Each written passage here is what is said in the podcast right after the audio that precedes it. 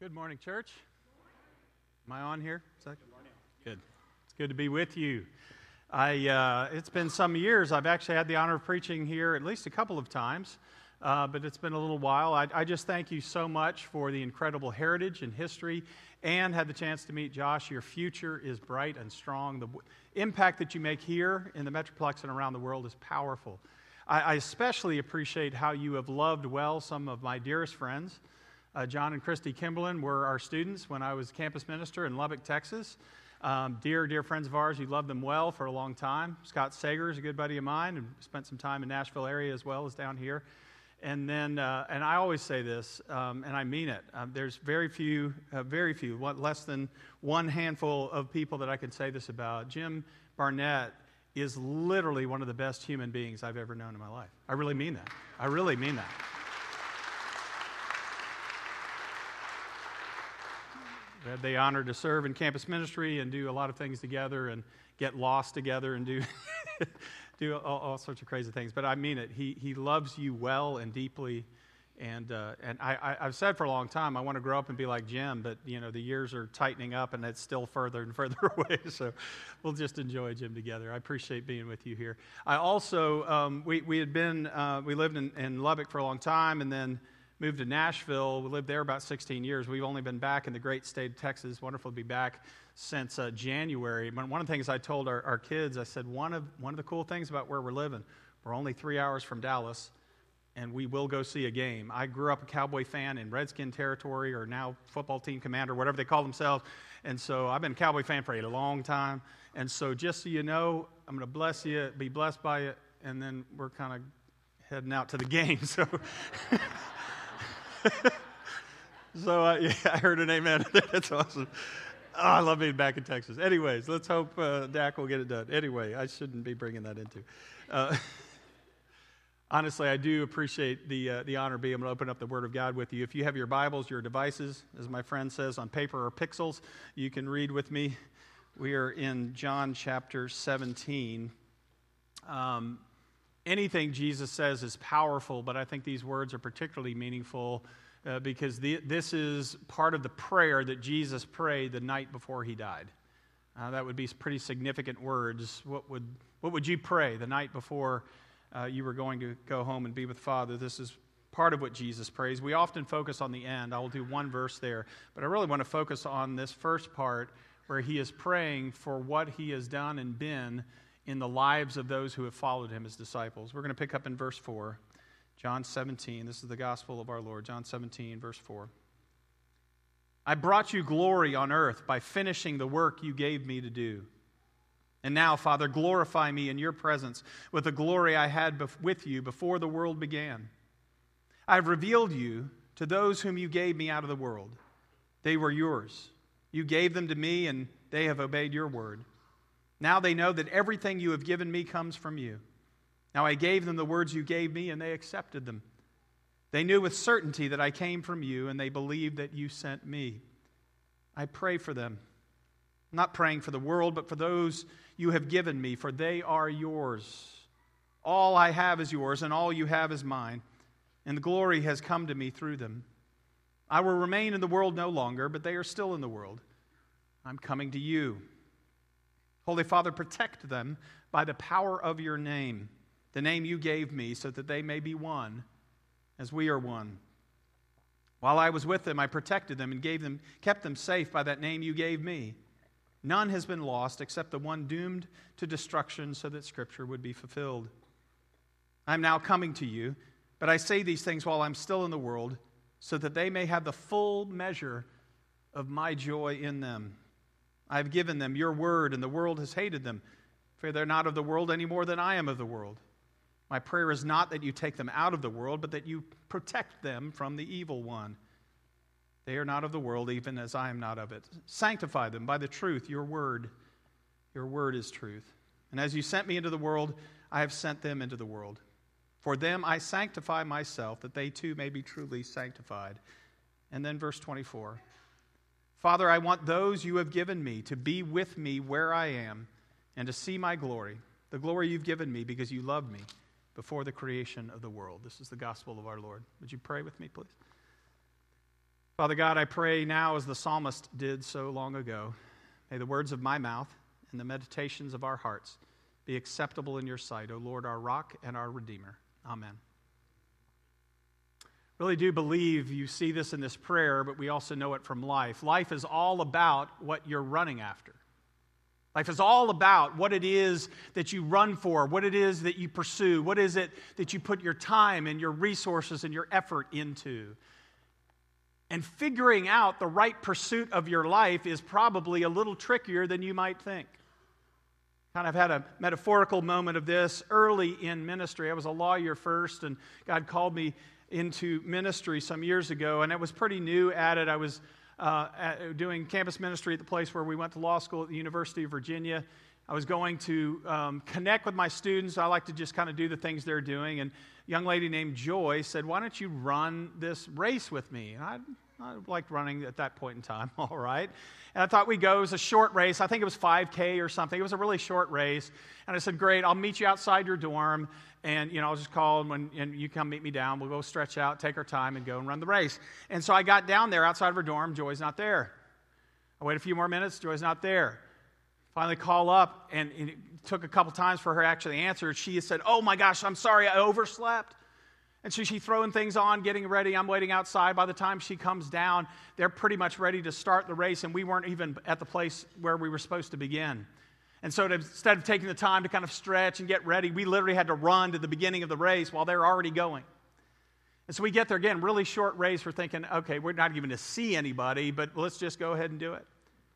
And we're jogging, we're going through, and we get to probably about a half mile left in the race in this little course, and I see a runner up ahead.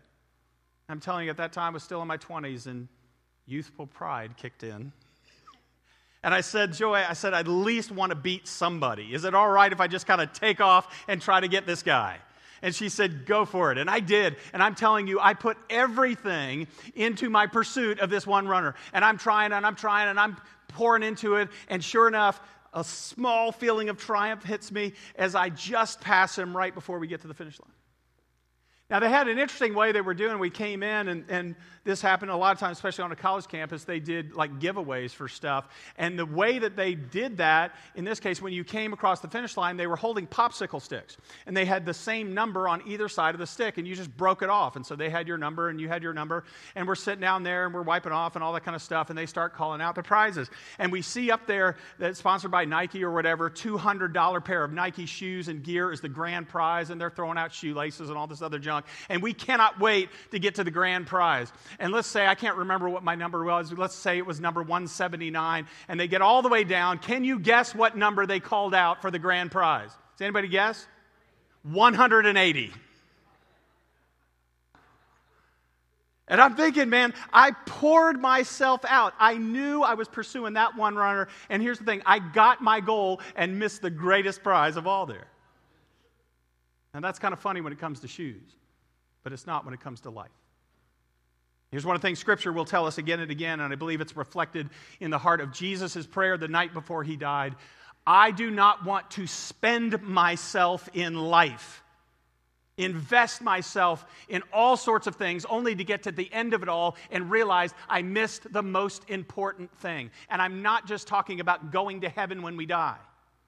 Jesus says in the book of John, I came that you might have life and have it abundantly, now and yes, forever. And we pursue all sorts of things in the United States of America where it is absolutely our right to pursue happiness and life and liberty. And is it possible that we expend ourselves for all sorts of things and at the end of the day, we miss out on the race that we were intended to run in this thing called life? What I love about Jesus' prayer here is he gives us some insight and wisdom about how to run the race of our lives well. We can't cover everything here, but I just want to give a couple of takeaways and glimpses that I learned from King Jesus about how it is we live our lives. Uh, the first thing I want to notice here, and I want to start with the end, is in verse 24. I call it the right question.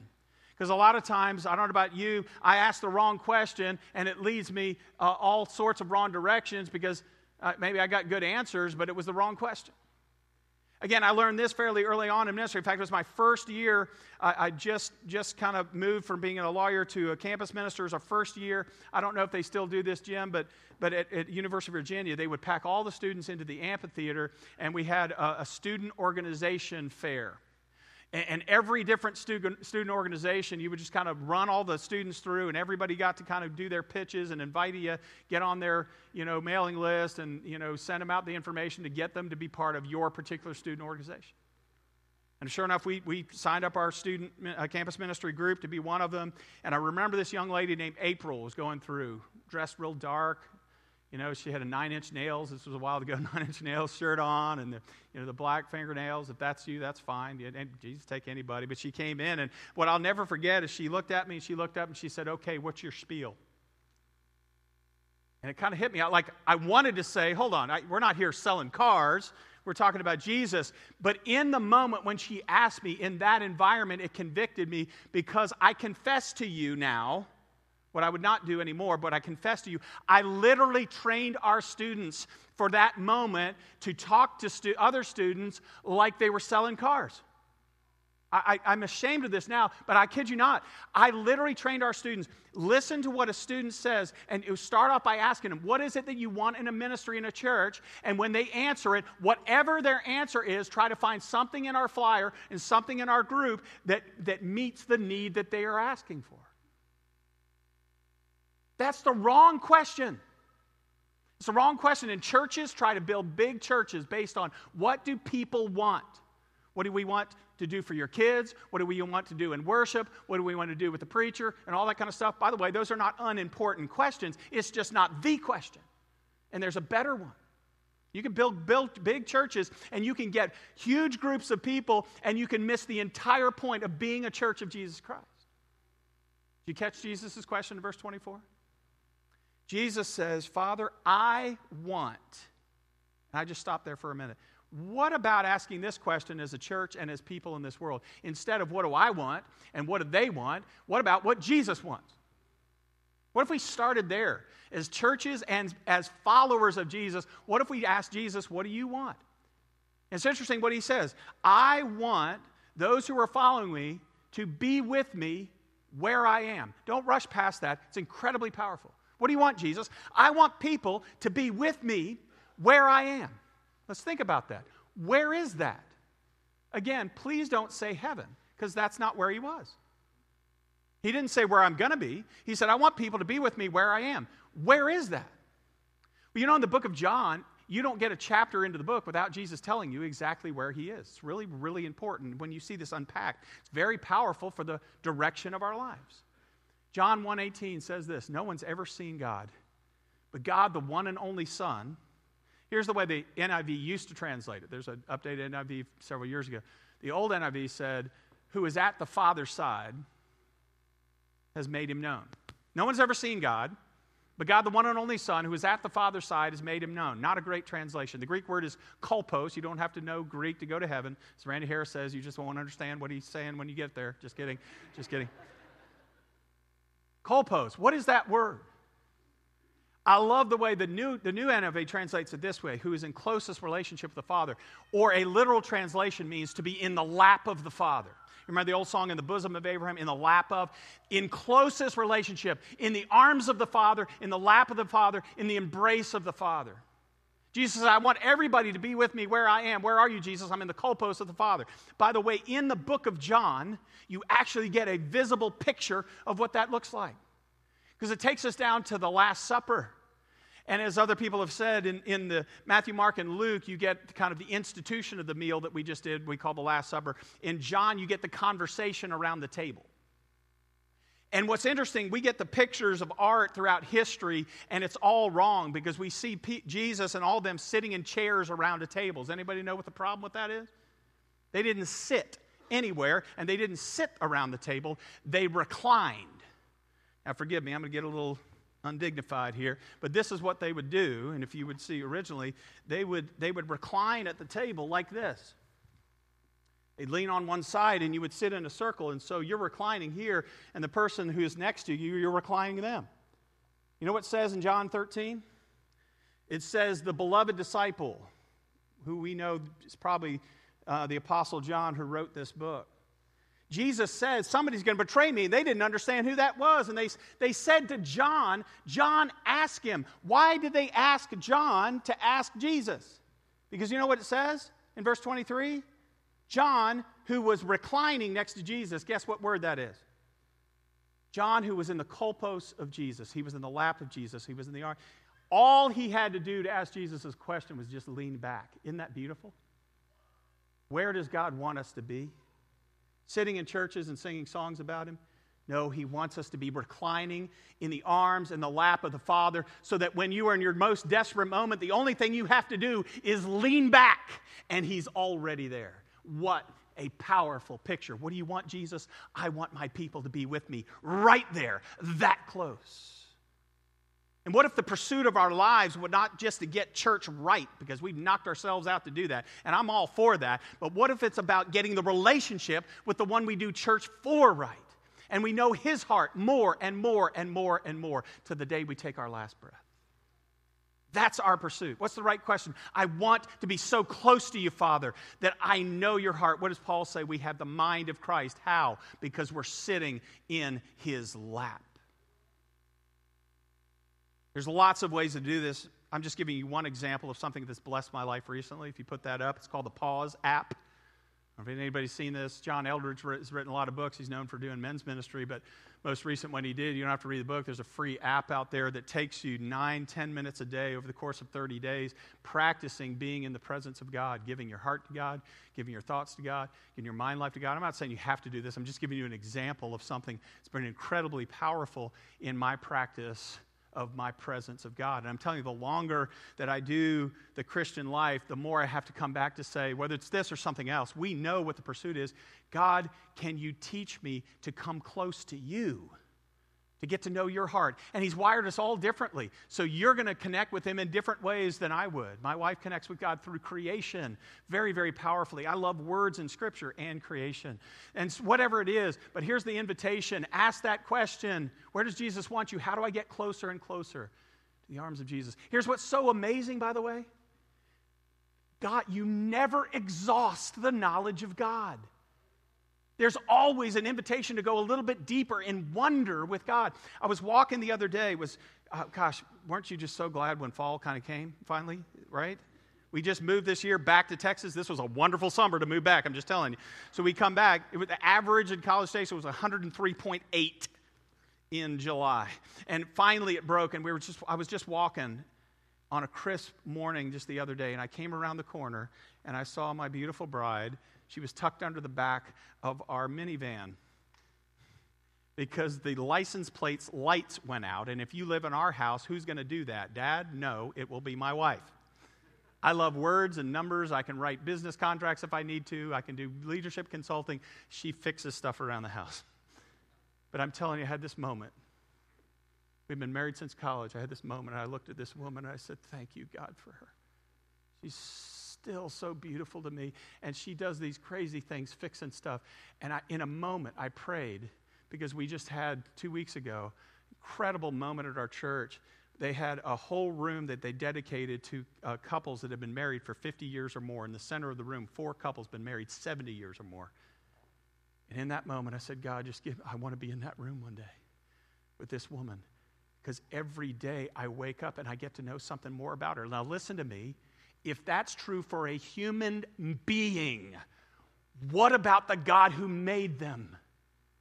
Whatever it is that you stand in awe of, whether it's a great athletic feat, right? Or whether it's a sunset or creation, what about the one who made all of that? Jesus says, My longing is that you get so close to the Father that you live in continue, continual wonder and delight. It's the main thing that I want us to look at. Secondly, what I notice and pull out of this there is an enemy there is an enemy, and we need to take him seriously. In verse 12 and then again in verse 15, Jesus' prayer is Father, I've trained these disciples for the last five years. Please protect them. Protect them by the power of your name. There's an enemy. And I know it's, it's not cool to talk about that. We love talking about dysfunction and all that kind of stuff. And, and by the way, it doesn't mean the devil made us do anything. We are responsible for our lives. But I'm telling you, there, there are spiritual forces at work in this world, and there is an entire realm of beings that desire nothing more than to take you away from the right question we just talked about. And they'll do anything to get in the way. I, think about a couple of different places, places and ways that I see the enemy's attack. Just there's a thousand of them, but two that I would say that, that just rise to the top for me. First of all, and, and have we ever seen it more in the last couple years? Number one is division. Number one is division. Jesus prays in the last prayer that he prays from beginning to end that the people of God would be one as the Father, Son, and Holy Spirit are one, and we haven't done a great job of that. And the enemy loves to take us out. And one of my deepest prayers for the last season of my ministry, whatever years I've got left, I told the church when I went down there, I'm sold out on two things discipleship and unity. I'm not going to fight, I'm not going to divide churches, I'm not going to be in leadership, stupid leadership fights anymore. You realize the kind of things that we tend to fight about in churches so often are two questions. Number one, am I getting my way? And number two, who's in charge? Am I getting my way? Who's in charge? What elders in charge? Are the ministers got part of it? This and that? And are we doing, the, I'm, I'm going to get my song sung, or who, who, I'm tired of all that. And Jesus literally prayed against it. And the division actually hampers our witness. We know what Jesus says later. Our oneness and unity is actually our witness to the world. And the way the enemy takes us out is division. One of my favorite pictures of the opposite of this the church that we moved from in, in Tennessee. I remember sitting about right there often was Miss Christine and a young lady named Jordan. And when I first met him, uh, Christine was, she's still in her 90s. She was 90 something years old, and Jordan was in her 20s. I'll never forget what Miss Christine said one time, one time. They always sat right next to each other, often did. And Miss Christine, in her 90s, said, You know what I love? We sing each other's songs. There are songs that Christine sings that she doesn't like and doesn't understand. Why does she sing them? Because she wants to sit next to Jordan when she does in the body of Christ. And there are songs that Jordan sings that she doesn't understand with old words and weird hymns and all of that. She sings them. Why? Because she wants to sit next to Miss Christine when she sings it in the body of Christ. Would that we would die for that, that we would pursue that instead of getting our way. The enemy has torn us apart by that question. The other one is any number of ways that we check out. I can confess to you, I have run away from, I've sprinted away from God in my life, and He chased me down. But I see and I countered times and times again. I was talking to the officer outside that protects us here today. I've served as a chaplain um, in, in the places I've done ministry for a long time. And, and one of the things that I notice when I work with folks that are not church people is that we're the same thing. We just do it different ways. Everybody checks out somehow. It might be drugs, addiction, lust, whatever the case may be. But we all find some way to step out of reality. Watch for it. The enemy's been attacking us that way for a long time. I think about a couple that I did a, a marriage for. I did their uh, wedding ceremony one time, and, and then, shoot, it was in probably four, five, six months into that. They came to talk to me, and they said, We've got some problems going on. We're disconnected as a couple, and we're fighting all the time. And I said, It just kind of hit me. I said, Just tell me about your typical day. And they said, Well, our typical days, we come home, we see each other for about five minutes. He, he goes and sits down and gets on a gaming system and games with friends for hours at a time. She goes in the back room and binges Netflix, whatever the latest show she's watching. They'll pop out and eat something together and then go back and do their stuff. That's checking out. I tell my sons this, I tell the guys that I work with play video games, do that, but make some of your battles that you win in the real world, please we check out any number of ways. Or, or, I think about another guy that I worked with in my chaplaincy for a time. Incredible businessman, huge income. He was killing it. You know what he was addicted to? The next deal. That was his rush. Wasn't drugs or alcohol, it was the next deal. And he felt like a loser if he didn't have one. He felt like he was on top of the world when he got the next deal. As soon as it happened, he had to rush to the next one. His wife left him. She said, You're a great provider, you're just not here devil will get us to check out. So, what does Jesus do? He says, I'm praying that God will protect them and draw them back in. So, find yourself in community and connect to other people. You know, one of my favorite small groups in our new church, they call themselves Joyful Confusion.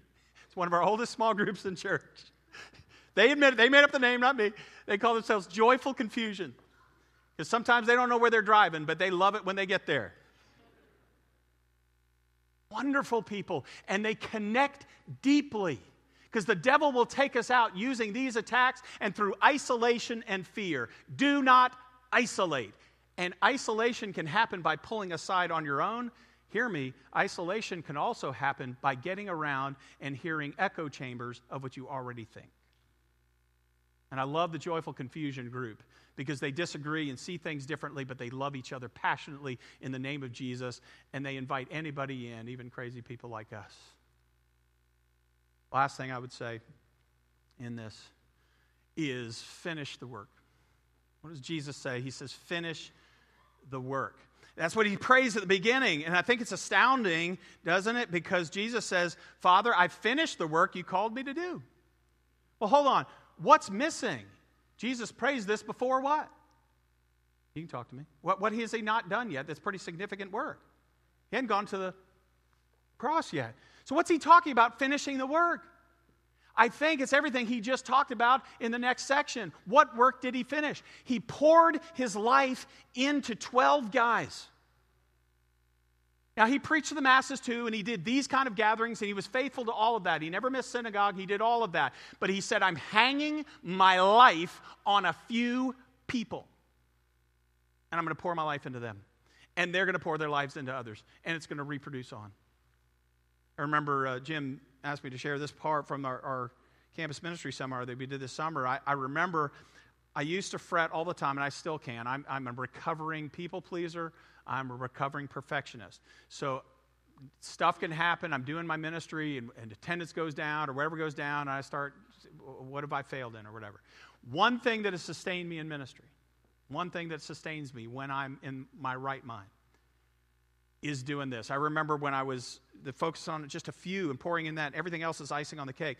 I had just moved to, to Lubbock, Texas, and we had, I don't know, hundreds of college students. We had a bunch of college students there. And I spoke one time downstairs, and we had a divider in the room in the basement there. And one of my elders came up and said, Hey, I can't wait for the day we've got to take this divider down and fill up this back room. And I said, Hey, that could be cool. It didn't happen, and I didn't think of it would, but if that happens, it's great.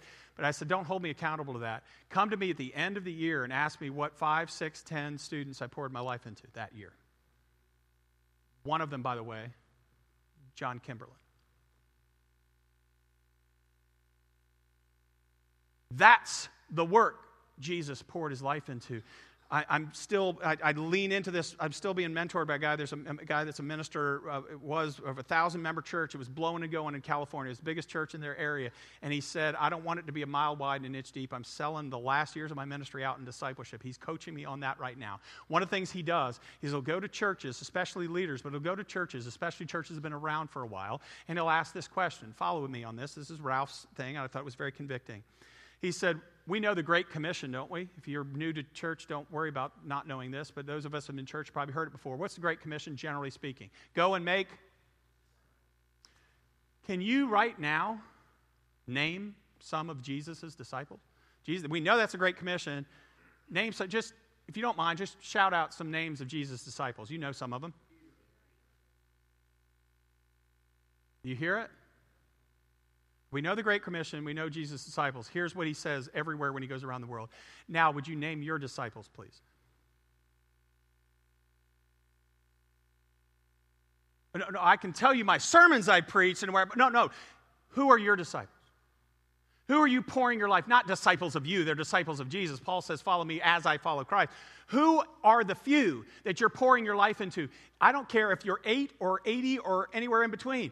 Who is coming up after you? Your giftedness, whether you're a worship leader or whether you're a minister or whether you're an encourager, whether you're someone that would drive somewhere to see somebody speak because their mother tell them to, whatever it is that you're gifted in doing, what are you passing on to the next generation? I think that's a convicting question. I go to this discipleship conference every year, and one of my heroes in the faith, a guy that wrote, he wrote the book literally on Focus on the Few years ago. Um, by the way, this is a little tool for Bible study. If you, if you want information on this, uh, I'll give you, I'm, in interest of time, I'm not going to talk about that. But if you put up this next picture, I want to talk about this guy, Robert Coleman. Have you ever heard of the book, The Master Plan of Evangelism? It's not about evangelism, it's about discipleship. Robert Coleman is the guy that wrote that. It's been republished thousands of times. they always have him do the closing prayer at the discipleship conference I was at two weeks ago. Uh, last year, the year before, he was able, no, no, go, stay on that first one first. He was able to get to that top step. He's not able to do that now. They, he just, they barely got him up to the front. But I'm telling you, folks, when he starts praying and he starts praying for people to make disciples and to give themselves to the next generation, it's like he's 20 years old again preaching. And here's what I love. This is my dream. I put it out here for you. This is the inside of his Bible. This is just since 2000 and something. These are the names of the men that he's investing in for the next generation is discipled, and it goes back and it goes back and it goes back. When I moved to Texas, I got my old, my father's old Bible, and I opened it up and I started writing this in. In there is John and Christy Kimberlin. The names of people that God has poured into my life and that I poured into theirs. Who would be in your Bible? If there's not somebody, it's okay right now. Just say, God, can you, can you put me on to this? Because that's the pursuit we're all after. Let me end with this because my, my wife and daughter gave me an image from another chaplain about what this looks like. And ultimately, the good news that we have to offer the world doesn't start that way at all. But tells the story of a young lady named April who was in Dallas, Texas. Uh, not Dallas, Texas. She was in Texas and decided to go um, skydiving one time. In fact, she had done it many times. She'd done it 50 times which I don't get this. I, why would you jump out of a perfectly good airplane? I don't get it, but it's a good rush for her. And she had done that enough. She wanted to try the next thing, and so they were going to do a group dive. And so this is one where they jump out one after another and they lock arms and they are holding up there, kind of falling at a controlled 120 miles an hour. April came and her fiance, they were going to be getting married in just a couple of months. Her fiance, Bill, was there on the ground watching her, and she jumps out. She was the last one in her group to jump out.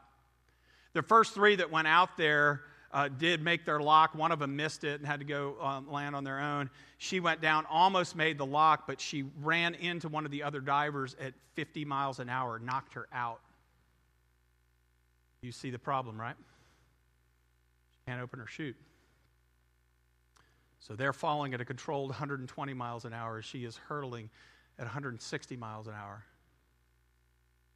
falling to her death. Her fiance is saying, Somebody do something. But there's nothing that they can do because they're falling like this, and she is falling literally to her death in that moment.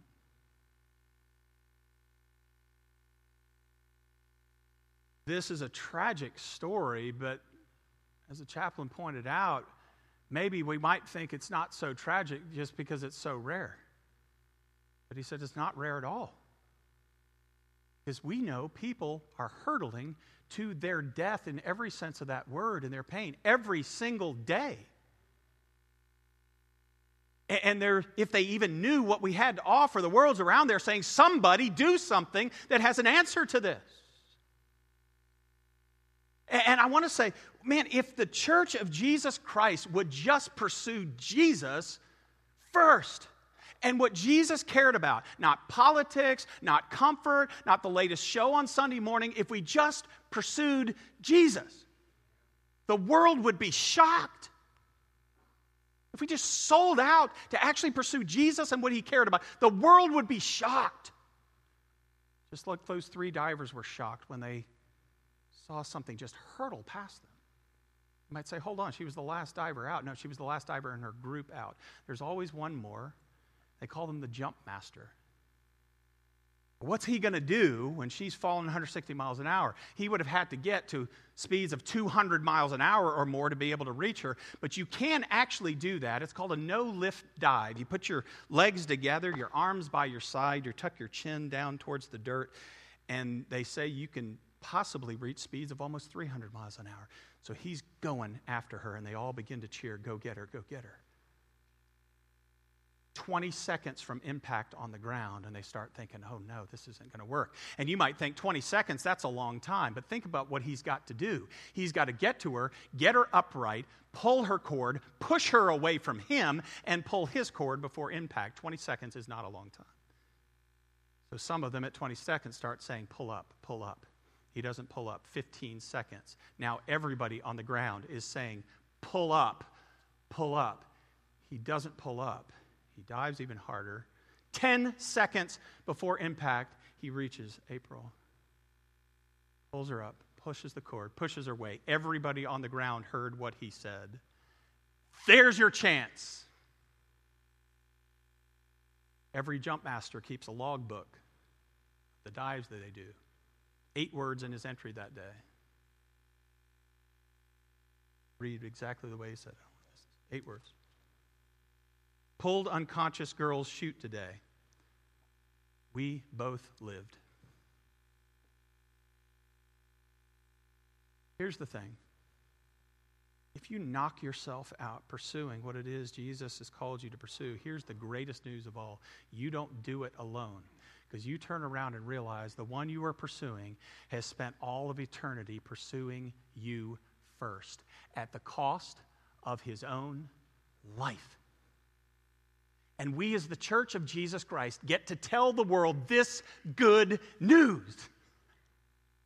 That all you have to do is just turn the slightest direction towards pursuing God with all of your being. And guess what? You will find out He has been there the entire time, already pursuing you. Church, run to Him.